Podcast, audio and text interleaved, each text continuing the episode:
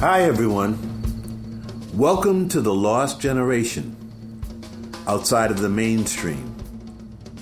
My name is William Hooker. I am a musician, poet, and part of this generation of artists. My goal with this podcast, which is being broadcast on its own YouTube channel and my website, williamhooker.com, is to introduce you to many of the musical artists that are outside of the mainstream and have made important artistic contributions to our culture. I have also interviewed producers of the music and many fans and supporters of this work. My guests are sharing what makes this art form unique and significant. I hope these conversations will inspire you to listen to the music, which may change you, and the way you view music, which again is outside of the mainstream. Today, I'll be interviewing two fellow musicians. First, Jackson Krall, drummer and band leader, and immediately following will be Mark Hennen, pianist, composer, and band leader as well. I hope to be airing new interviews on the first of each month. We are presenting these interviews, and we have so many amazing interviews coming up that you will be hearing in the future. This is The Lost Generation outside of the mainstream. This is a story that needs to be told. William, thank you. Jackson. Obviously, this is a pleasure for me. Uh, fellow drummer. Um, this is Jackson Krall. Jackson, will you tell us in three or four sentences uh, about yourself, who you are, uh, anything you want to say?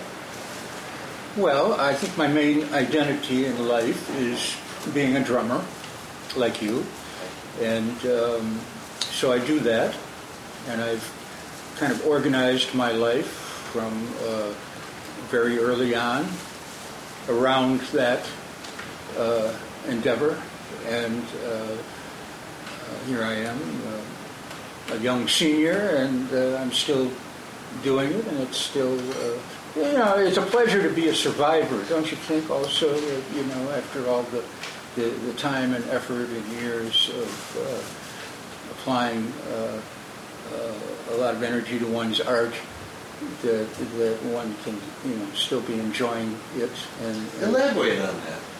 well, The survival aspect. Elaborate on we've, that. I think, In terms of us as a generation. well, uh, we've seen a lot of people come and go. Thank you. you know, and uh, a lot of great people come and go, and um, we're still here. We're, we're you know, we uh, understand the importance of trying to uh, further the art, the art of music, the art of drumming, the art of everything, Yes, everything yes, that we do. I love it, I love it. Yeah, yeah. you know. So, um, know, so it's it's uh, I get a lot of pleasure out of out of that, just uh, you know, out of being here. What have you had to do to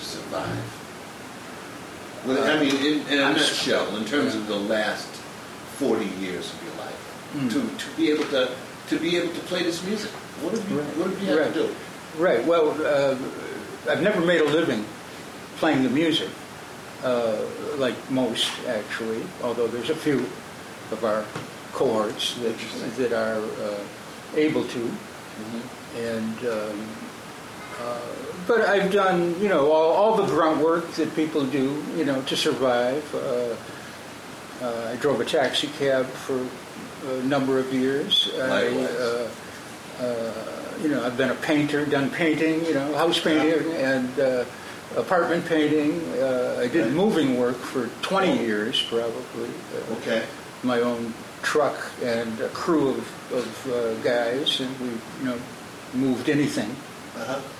Uh, all around the city and beyond. Uh, and I made instruments. Wow. You know, all of these other things were, were to support my uh, uh, wanting to, to try to make a living as a musician as an, and as an instrument maker. Uh, uh, primarily, I wanted to be a drummer. I came to New York to be a drummer, and uh, but that's part of being a musician, and uh, and music and drumming are arts. Um, but I also wanted to involve myself in the craft aspect of making instruments. Wow. Where did you come from? You said you came to New York. Oh, uh, well, uh, I started in Detroit. I was born in, in Detroit, Okay. uh, and uh, at the age of seven, my family uh, moved to Wisconsin. Uh, suburban Milwaukee, Uh-huh. and I lived in Wisconsin. And uh, moving from Milwaukee to Madison by the time I was in high school, uh, and then I left Madison for the East Coast uh, in 1971 when I was 21 years old. Did you know Mark then? In- I knew Mark Hennen, yes. Oh, okay. Yeah, yeah. Out there. Out there, yeah. We went to different high schools, and I'm a year older than Mark. Uh, but I, I remembered, I used to see him around at. at Were you the oddballs in high school?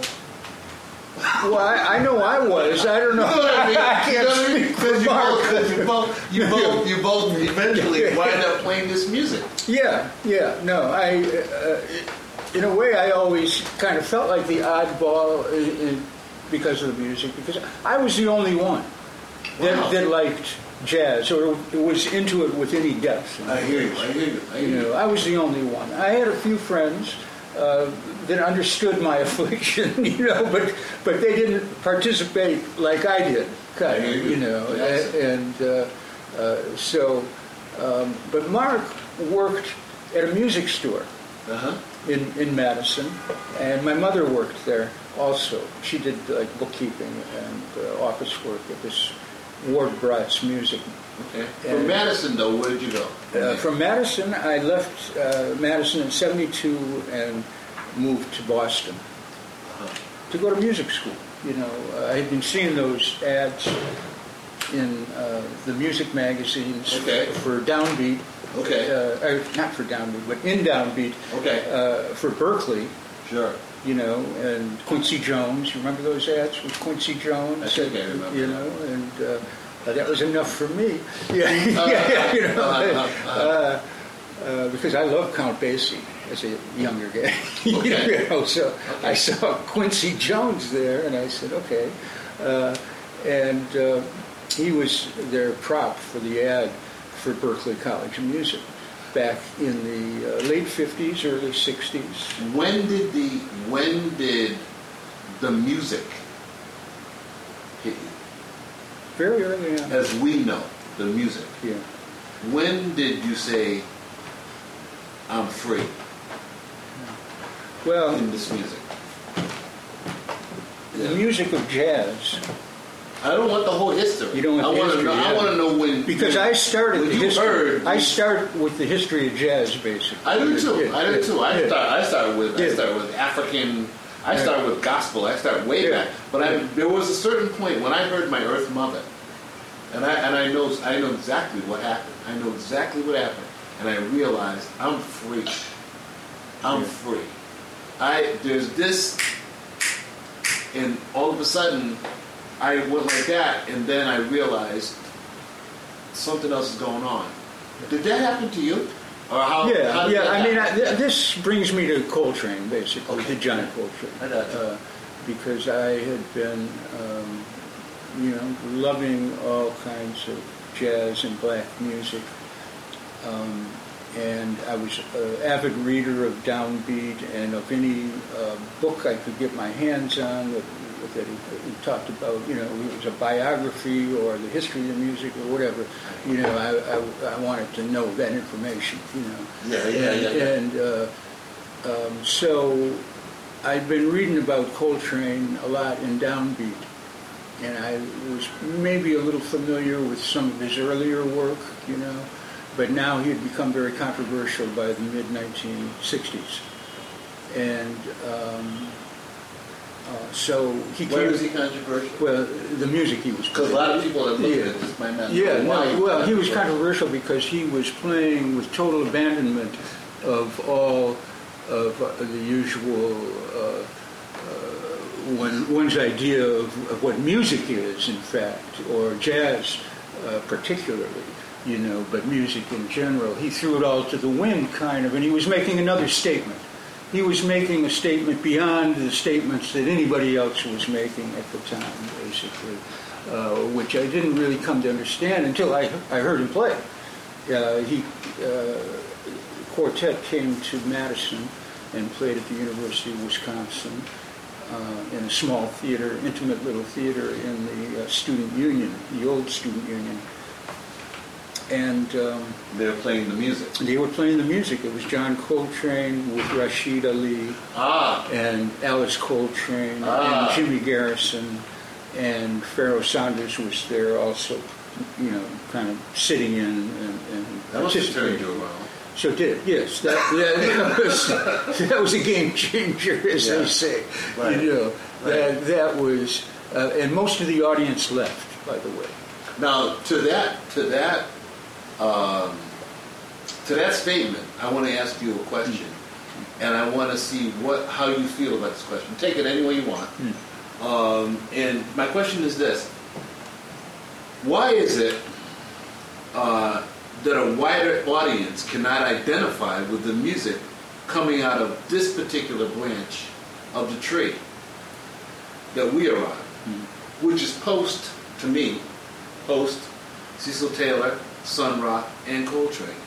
Why is it that this wider audience? Because you were obviously in in with people. They didn't just bring them there, you know, at a Yeah. university. You Right, know, I mean, exactly. it wasn't like five people in the audience. No, these were this was the intellectual, uh, as I've you know said Yeah. before, the, the cream of the crop of the intellectual uh, uh, community at the, from the university, Yeah. you know, and they couldn't get with it. They got they were angry because they wanted to hear they wanted to hear you know, and they wanted. Uh, uh, and this, they didn't understand it, even though you know it, this is. Uh, Why didn't they understand? um, I mean, people this- people get very set in, in, in their ways of, of what of the way things are supposed to be according to them you know and.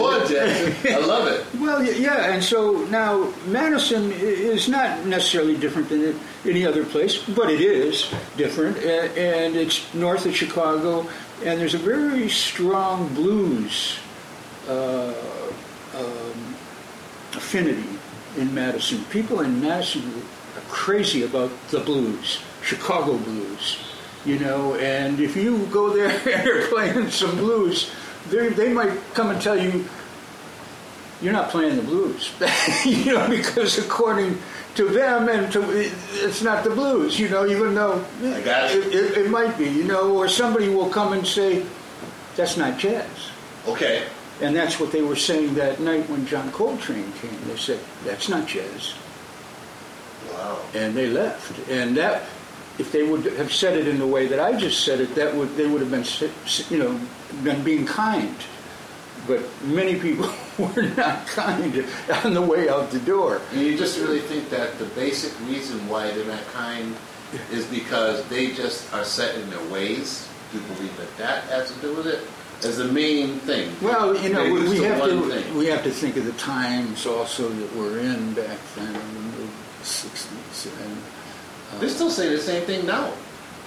about this about the music about the About same us? yeah yeah About well here's the other thing so this is Yeah, yeah, 1966 that i'm talking about I hear you. but in 1964 when i bought an album on sale uh, max roach uh, plus one max roach four plus one i think or something uh, and i was playing that and some older folks heard me playing it and they they looked at me and they said you like that music you know, and I, this was music that conceptually was already 20 years old in 1964. You know, and, and yet they couldn't get with it. So now here we are today, playing a music that is conceptually what, 25, uh, no, I mean 50 years old. Thank you. 50 years old conceptually, and, and people are still having a very hard time with it. Uh, I had a wonderful concert recently though, with uh, our friend William Parker. It was his band. It was Daniel Carter, uh, Cooper Moore playing piano, and Steve Swell playing trombone. And we did a concert up in Newburgh, and um, it was very successful. And we had a, a broad range of people there. Why? They loved it. They, Why was it successful? Well, uh, you know, uh, Not, but separate from the fact that you we, we somehow reached music. them. We somehow reached them. They had also got been prepared a little bit by Ben Young, who spoke first, and he kind of prepped the audience a little bit, you know, and opened them up. Made you know made people relax. I think a little bit to be um, open to new uh, things, you know, to uh, you know come w- with an open mind, basically, and Right, uh, right. uh, they were able to do that. Uh, we all, the musicians all, we, we all, the group, we all have credentials. You know, we, we're not kids. We, That's why we've you're been- sitting at this table. yeah, we, we have credentials and we've been around for a long time. You know, and it's not like we don't know what we're doing. Right. You know, so I think we, we do what we do very well. Right. We all do by this point in time. Right. You know, we've been working on it for a long time, and, and people understand that. Just like with Coltrane, when I heard Coltrane play, I, I didn't know what he was doing. I like that. It was difficult Yeah. what, what he was doing.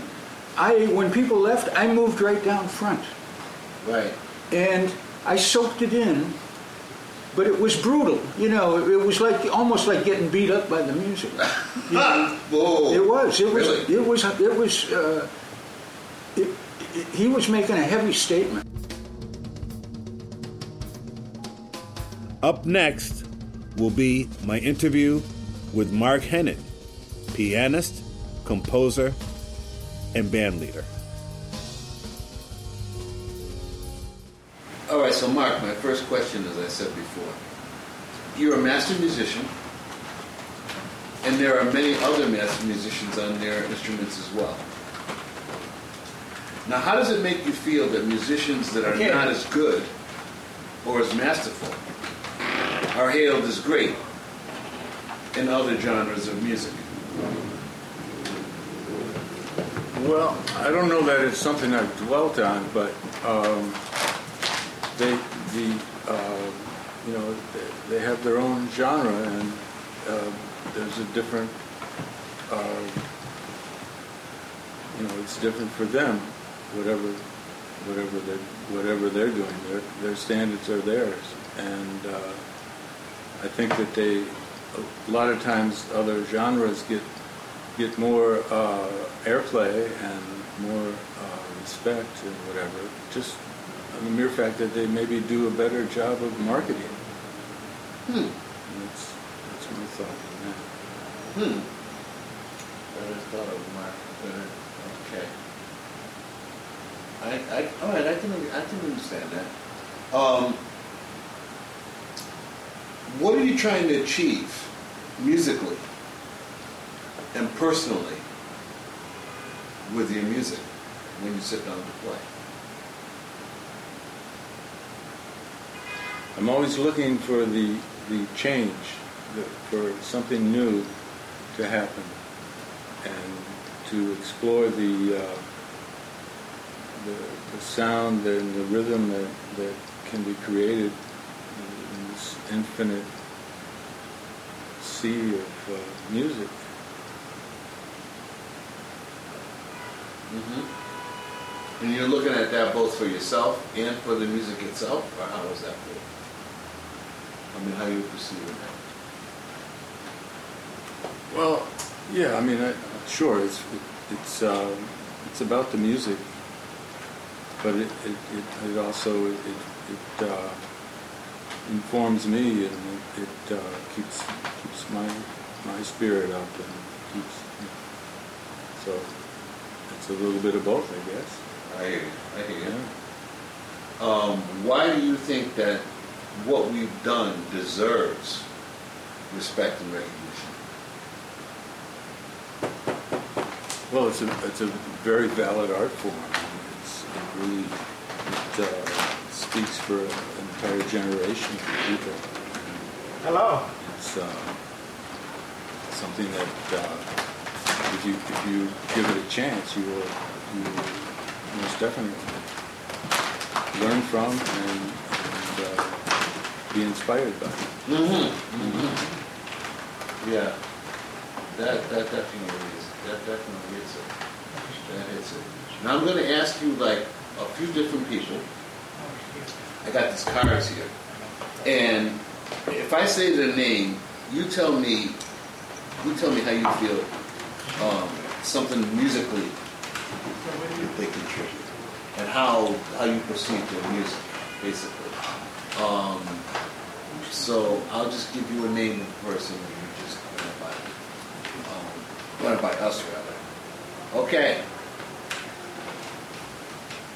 Do you know Claude Lawrence?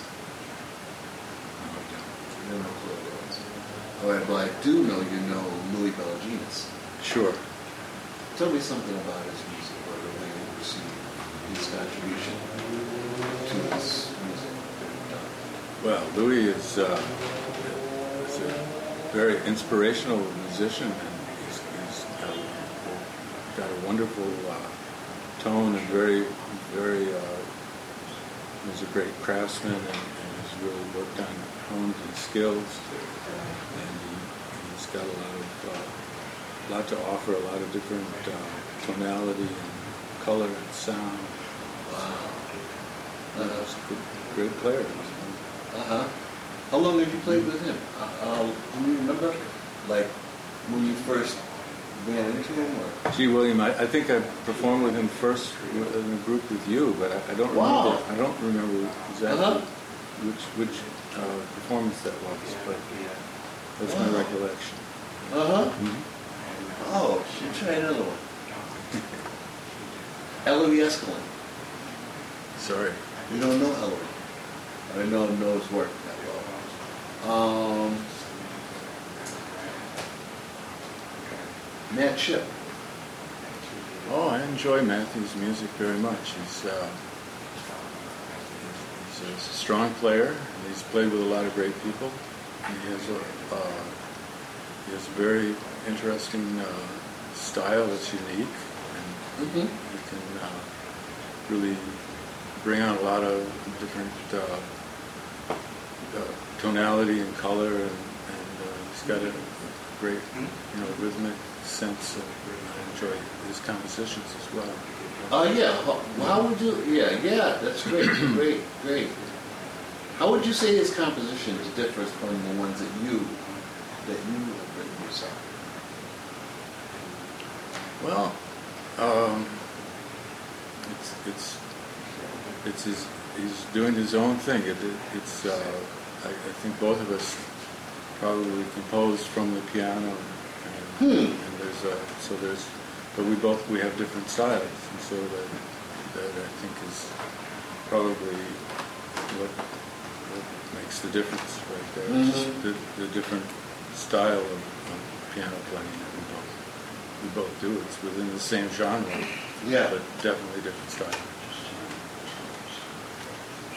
Um, let's try. I have down here Gerry Hemingway. I don't know Gerry that well. I've, I've, I've seen him perform uh, a few times, and, Uh-huh. and I enjoyed his uh, his playing. Uh, I never have, I haven't performed with him or anything, but I do enjoy um, hearing his his, uh, his playing. He's he's very um, very much uh, you know full of rhythm. He's, Okay. he's got a lot, I got a lot of rhythm. I got you. Masahiko Kono. Uh, strong player. I haven't heard him in a few years, but I remember Okay. him. I he was performing with him. And he- Trombone. He would, yeah. He's, he's a Hiko, and he, he can uh, he can really he can really make a statement. He can set up a solo and and, and uh, Beautiful. do do a great job Yeah. I hear you. making a statement. Because you've known him for a long time, I would think. Yes, I have. you first ran into him. Sure. Right, and you and I both have, like, I guess, you know, we run into him every once in a while, but then we don't see him for like years. Yeah. And then, he, and then he emerges again, you know, and uh, that's what I find interesting about many of the players that we know. hmm We don't see them for a long time, long periods of time, And they reemerge. and they reemerge. Sure. After, Yeah. And they show us, for me, Mark, they show me that they, they survived, hmm you know. Sure. All right, so dealing with survival in terms of the way you feel about survival and playing this music, um, tell us a little bit about what you had to do to survive and to keep this wonderful, beautiful place you have going. You have this up.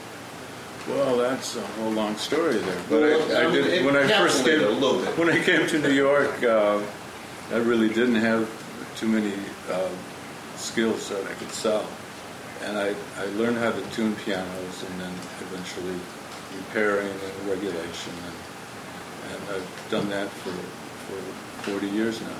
Uh-huh. And along the way, we, we uh, came up with this law. So this goes back to 1977, where we're sitting right now. Uh-huh. And uh, I had two partners. One of them was Jemeel Moondoc Wow. and Sam LaBelle. We had a little piano shop up here. Uh, we did uh, performances and bought and sold pianos and did piano servicing. And you all lived in, in this space? No, we didn't live together. I, Okay. I actually had a, a, a floor below where I had my living space, but eventually we couldn't afford all both spaces, and uh, so I lived here alone. And then we had the piano shop and the performance space, and uh, eventually uh, it, it's uh, it's been more of a living space. You. It's, uh, still doing concerts here. And, Uh-huh. uh, a lot of music happens here. Now, I know Jemeel, but who's the other individual you mentioned? Sam Lobel, he played, um, he plays the reeds. He played in Cecil Taylor's ensemble. I met him back in Madison, Wisconsin. Is he still alive? Yes, he is.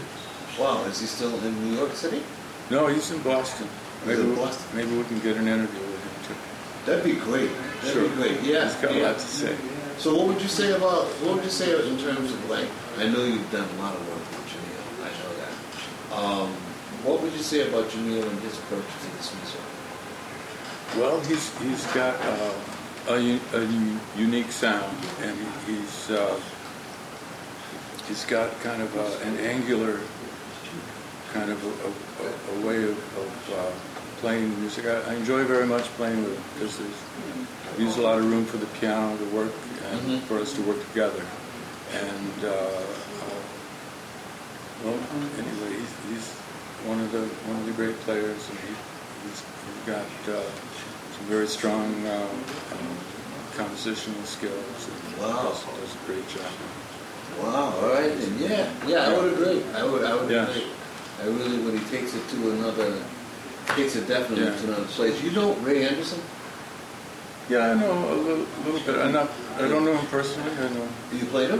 You played? Uh, No, I don't think we ever played together. okay. Yeah. Okay. Um, I'm trying to think of. Uh, I've got down here Butch Morris. Well, we're all going to miss Butch. Uh-huh. He was um, um, very talented man with all kinds of. Uh, uh, he had a lot, a lot of different projects and, and uh, talents and skills, and he, he had uh, that the, the uh, what did they call that? The Conduction. conduction. Have you, He could do- did you play with him? Did you play with him when he was a trumpet player? No, no, I haven't played with him. Huh.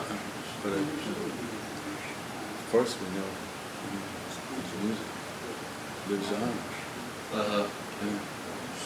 How long? How long did you do music with him? I, no, I didn't. I did You not didn't? play. No. You didn't? Didn't. Oh, okay. All right. Um, do you know this? Uh, do you know Bruce Eisenbeil? I'm just sitting there. The Eisenbeil, Yeah. guitarist? Yeah. I don't know. I think I met him through you. I don't have. Oh, I don't know if that's one I can work with. I hear you. I hear you. Um, The other individual I was really thinking of uh, was I've got a number of people. Um, I've got some people I don't know if you know. Do you know Michael Marcus? No, You don't know him. Um, Mario Pavone, you work with him? No, He's a Connecticut person who comes in twice. Um, Zane Massey? no. You don't know him?